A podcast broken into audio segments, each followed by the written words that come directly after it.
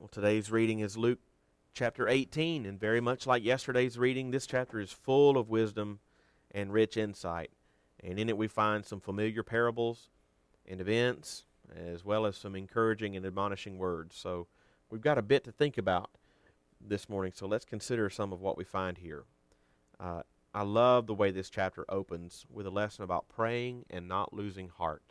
Praying and not losing heart. The chapter begins with Jesus' uh, parable to his disciples to exhort them and teach them this truth. Verse 1 that they ought always to pray and not lose heart.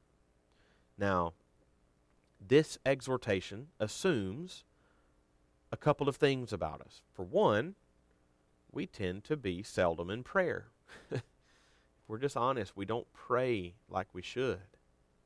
And so he exhorts us to always pray. Pray and pray always.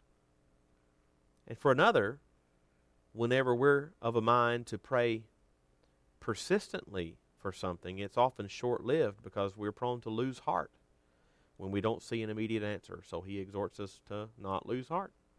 If ever there was a word that we need to hear, it's this pray and keep praying. Jesus illustrates this truth by telling a parabolic story about a widow continually beseeching a judge to give her justice in a matter. Verse 3. The judge attempted to ignore her for a while, but over time her persistence was more than he could bear. Verse 4. And even though he didn't personally care about her situation, he didn't and didn't really care about her receiving justice. He just wanted to get her off his back. He relented and granted her request, verses 4 and 5. Jesus tells his disciples to take notice of this because often this is how the real world works. His point, though, is not to say that God has a sinful dis- disposition like that judge in the parable and that he just wants to get us off his back. Rather, again, he ar- argues like this and teaches like this a lot. He wants to illustrate that if an evil and sinful judge will relent over time and grant the request, how much more will a perfectly merciful and gracious God answer his own when they ask persistently, like that widow did? Jesus even says that God doesn't always take a long time to answer, but sometimes answers speedily. He says that in verse 8. But his point, though, is to come to the Lord in prayer with a posture of willingness to pray persistently for a matter, if necessary, in order to receive his help and answer.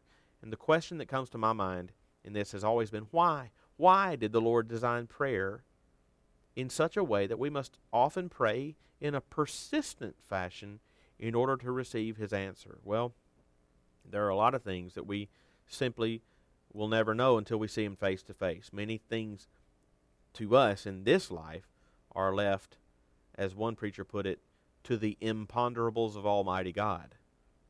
There is one possible reason, though, that comes to my mind, and it's related to a truth that we considered from the last chapter. Remember when the disciples in the last chapter asked Jesus to increase their faith? Remember how Jesus reminded them that it wasn't the amount of faith accomplished that accomplished the things, but rather God in whom they put their faith, even faith as small as a grain of mustard seed. Well, why did we surmise that Jesus said that? We said that because if Jesus granted them increased faith, then miracles, and then miracles started happening, the disciples would be tempted to believe that it was their faith that worked miracles rather than the Lord. I think something akin to that is going on here, too. Notice Jesus ends this section on praying and not losing heart with this statement Nevertheless, when the Son of Man comes, will he find faith on earth? Verse 8. Praying and not losing heart is a matter of faith. With that in mind, consider what we might be prone to think if every time we prayed and asked God for something, He answered in exactly the way we asked the very first time we asked for it. What might we be tempted to think if that were the case?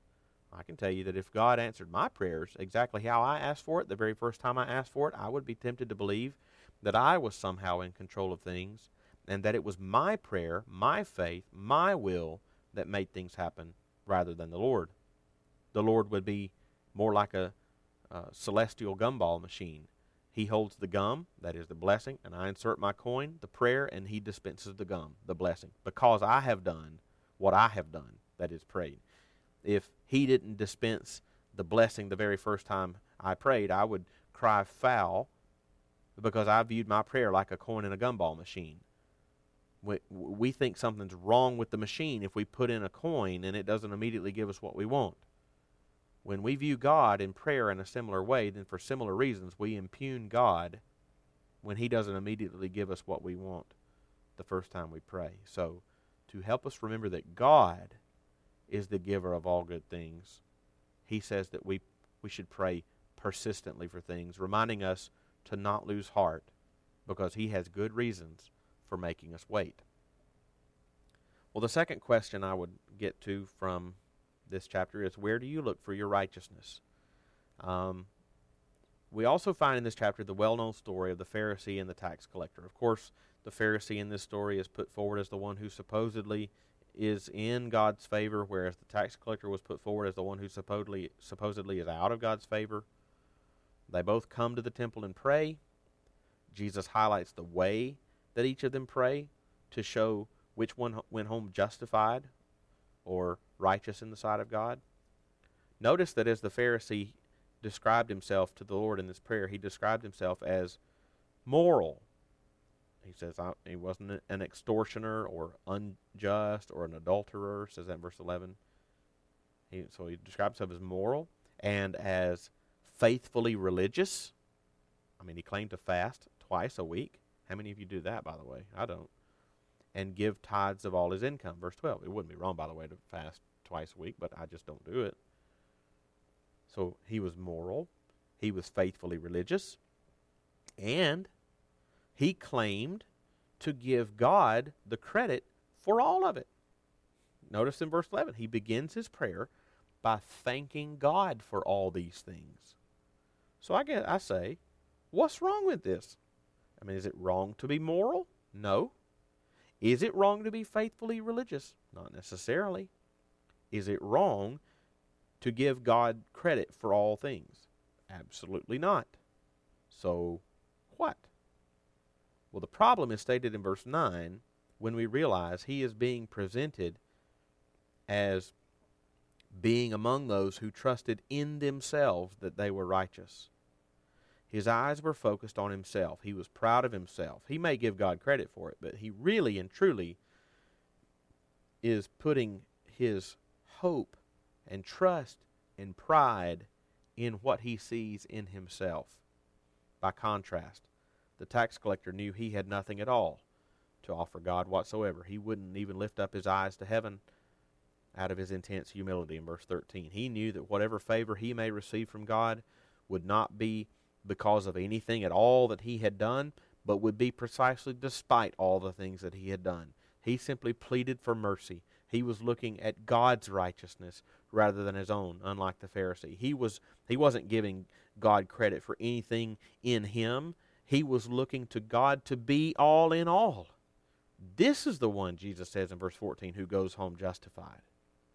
It's much like the author of Hebrews exhorts us in Hebrews 12 2 um, to be justified in Christ alone. That, that is to fix our eyes on Jesus the author and perfecter of our faith. Sure, one truly born again by the Spirit of God will bear spiritual fruit in our lives as evidence of spiritual life.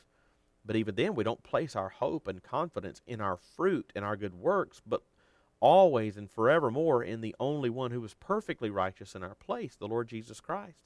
Look to Him for your righteousness and your standing place before God.